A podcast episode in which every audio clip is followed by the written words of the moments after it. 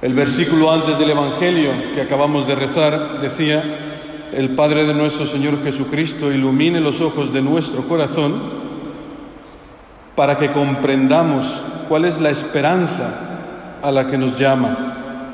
O sea que el cristiano vive en una tensión, una tensión hacia el futuro.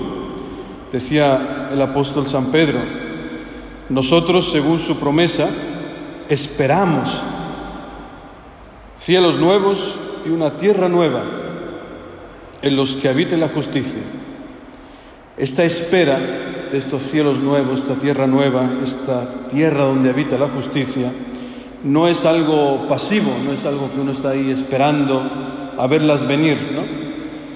sino que es la espera más bien como la del sembrador, sembrador que hace su parte, siembra, riega, luego tiene que cosechar. El crecimiento depende del Señor, pero hay una parte activa en él.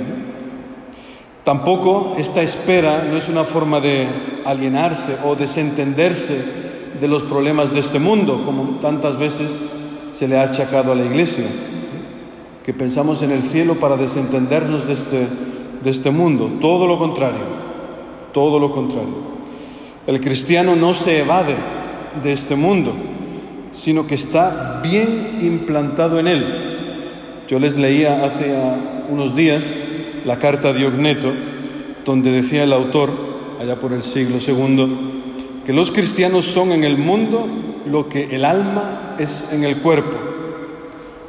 Y decía al final de la carta, tan importante es el puesto que Dios les ha asignado a los cristianos en este mundo, que no les es lícito desertar. San Pedro nos describe cómo transcurre este tiempo, cómo transcurre esta espera, esta batalla de la que no podemos desertar. Decía San Pedro, lo primero, procurad que Dios os encuentre en paz con Él, intachables e irreprochables. Lo segundo, en guardia, en guardia para que no nos arrastre el error de esa gente sin principios. Hay muchas políticas, muchas filosofías, muchas ideas que inducen al cristiano al error.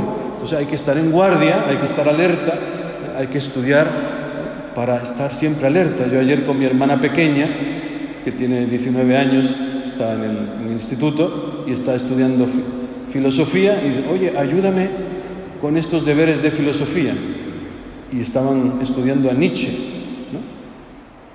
Y digo, mira, ¿te has dado cuenta? Si estudias a este hombre, ¿ves que el pensamiento de este hombre lleva hacia una dictadura? ¿Ves que por culpa de este hombre, por, esta, por culpa de, esta, de su filosofía, Alemania llegó al nazismo? Es importante estudiar para que se te abra la mente y puedas ver dónde están los peligros. Sigue San Pedro, que no decaiga vuestra firmeza. Veces en estos combates uno flaquea un poquillo, es normal. Pues dice que no decaiga vuestra firmeza. Y lo cuarto, creced en la gracia y en el conocimiento de nuestro Señor y Salvador Jesucristo. O sea que esto es un verdadero combate a diario, no es de una vez para siempre, esto es de todos los días. Y cada día nos toca lo que dice el Evangelio, dar a Dios lo suyo y al César lo suyo. Y dice San Hilario, ¿y qué es, qué es lo de Dios? ¿Qué le pertenece a Dios? Pues dice San Hilario, a Dios le pertenece el cuerpo, el alma y la voluntad. Esto pertenece a Dios. Esto no se lo podemos dar al César.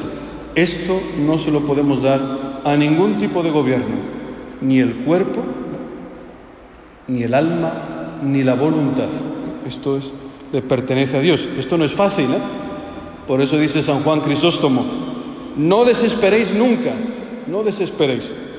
Nuestra salvación tiene dos enemigos mortales. Lo primero, la presunción, cuando las cosas van bien, ¿no? Creerte, ¿eh? creerte algo. Y el segundo enemigo, la desesperación después de la caída, cuando hemos pecado. Nada de desesperarse. Y dice San Jerónimo, este segundo enemigo es más peligroso, el desesperarse, el pensar que no vamos a cambiar. Esto no viene de Dios. Por eso dirá Orígenes que cuando Dios en el principio hizo al hombre, lo hizo a su imagen y semejanza. Su imagen, dice Orígenes, este escritor de los primeros siglos de la Iglesia, la imagen de Dios que está en nosotros puede ser oscurecida, claro, puede ser manchada por la desidia, por nuestro pecado, pero dice, no podrá ser cancelada por la maldad. O sea que por muy débiles que seamos, por muy pecadores que seamos, el amor de Dios es mucho más grande que nuestra desidia, que nuestra debilidad, que nuestro pecado. Dios es grande y generoso en perdonar. Por eso, ánimo hermanos, en esta batalla que tenemos todos los días, pues pidámosle al Señor su ayuda para no flaquear, para no desertar. Esto es lo peor que se puede hacer en una batalla. Recibir un, balazo, tener una herida, eso es normal. Al contrario, es una gloria venir de la batalla con una herida. Te dan una medalla incluso, pero los desertores, eso sí no. Eso nos pueden regresar al país porque han cometido un grave error. Entonces, ánimo, que ninguno deserte de esta, de esta hermosa batalla que tenemos para llegar hasta el cielo. Que así sea.